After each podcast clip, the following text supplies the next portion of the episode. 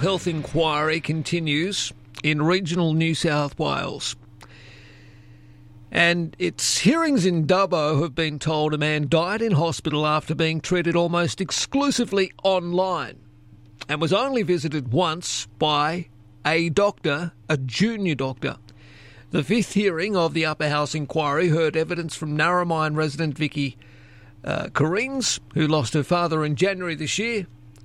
This woman's father was admitted to hospital on Boxing Day 2020 and was only visited by a junior doctor once she recalled a laptop with the doctor on the screen being brought into the room and the family having to remain there while her father struggled to understand the virtual service.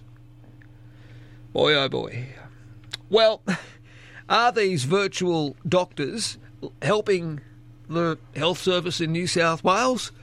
Possibly for minor ailments, but four people have died in serious incidents without doctors present in Western New South Wales hospitals in the past year.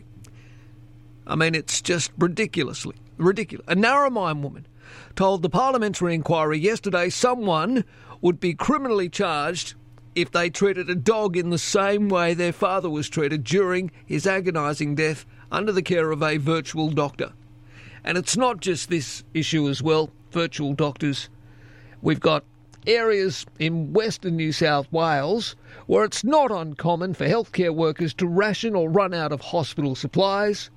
They are also borrowing equipment and are forced to physically restrain patients themselves when needed. Why? Well, because there's no security.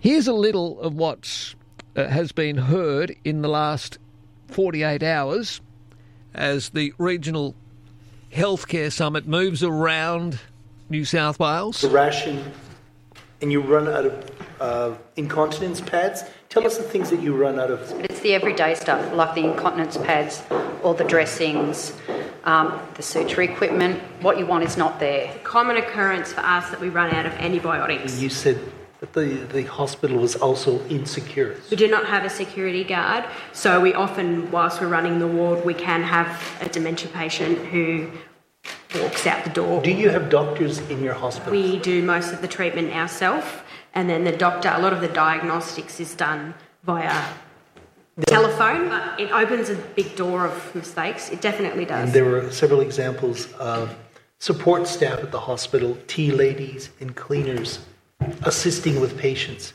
Do you find that you're, have you found yourself in similar situations? So we have had non-clinical staff um, helping on the out in aged care or on the ward if necessary. There is one example I would like to share. A patient attended the emergency department. He was acutely unwell, but he was also aggressive. We relied on virtual health to assist us in this incident. We had to wait 20 minutes for police to arrive. So unfortunately, we had to restrain this person. Who restrained the, the patient? You? Whoever was available. Boy, oh boy. Ryan Park is the Shadow Health Minister. Morning, Parky. Good morning, mate. Uh, look, the more I hear, I was expecting it.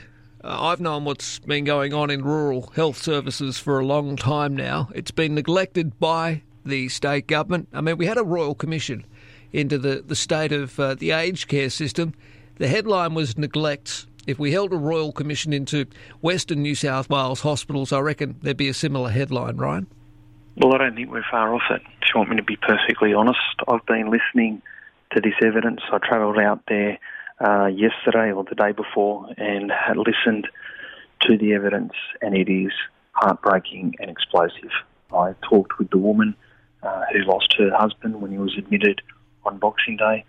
What a devastating way for a person to lose their father, sorry, a 92 year old man who was essentially only ever looked at through telehealth.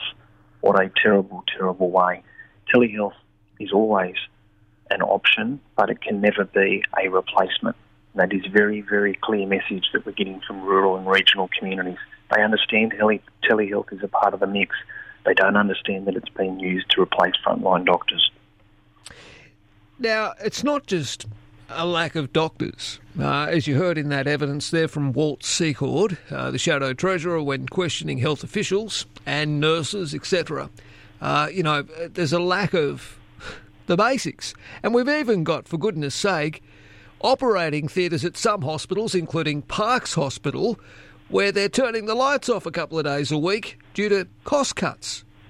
We've got brand new facilities, Marcus. When I say brand new, built in the last few years. Yeah. They're closed more than they're open when it comes to parks. And this is a community who's crying out for additional services. The, the uh, infrastructure and buildings are there, and we're not turning the lights on. Yet many of these people are travelling hundreds of kilometres to access basic services like maternity care. I mean, that's not on. And if that was happening in our major cities, including where I am from Rock, they'd be marching in the streets. Mm. I mean, the, you say the Liberals and the Nationals have reduced rural and regional healthcare capacity and they have no plan to turn it around. The Berejiklian government points to hospital upgrades, but bricks and mortar don't save lives. Doctors, nurses, and paramedics do, Ryan. That's exactly right. And the problem is there has been new buildings built. No one's arguing that. And at times new buildings are important. But what a lot of these people are saying is, I'll put the new building away. I'd rather have the service right. They make it very clear that is the problem, that the services on the ground, not just the built infrastructure, it's the delivery of services that are from these hospitals that they're missing out on. Well, testimonies uh, so far and we've had more than 700 submissions to this inquiry, are showcasing the healthcare crisis in regional, rural, and remote communities in New South Wales. I mean, ultimately, it highlights some neglect. What do we need to do about it? What can we do? I mean, this mob are going to be in government now for another few more years. People in regional New South Wales can't that, wait that long to have a, a better health care system. Well, we've got a budget coming up in a few weeks, and this inquiry, more than any, should have highlighted the fact that it needs a significant injection specifically for rural and regional hospitals. Those small hospitals, those base hospitals, need to be prioritised in this budget. They've got all the evidence they need. Yeah. They don't have to wait. It's been very, very clear. And what we also then need to do is sit down and work with the Commonwealth about what we do in terms of incentives to attract and retain specialists and GPs in these communities. Yeah, I get notes uh, from from listeners in regional areas saying, you know, how good is a brand new footy stadium in the city? It's it's great, but it's not. You know, when you've you, you got a nearby hospital, Randwick or or others, RPA, St Vincent's, uh, that give a much better quality of healthcare service than we get out here in the bush you know, rather than spending money on this sort of infrastructure and wasting money on cost blowouts, light rail, etc., you know, the, this funding should be spent in the bush. the community have every right to be really, really angry when they see massive mega projects in the city blowing out by millions of millions of dollars, yet their, their local hospitals running out of incontinent pads or it's running out of antibiotics. I mean, Marcus, you can imagine if this was happening in one of our major cities what would we be doing? Well, and the as you say, the... would be demanding answers, and the minister needs to demand answers today and right. get results. How much longer has this uh, inquiry got to run?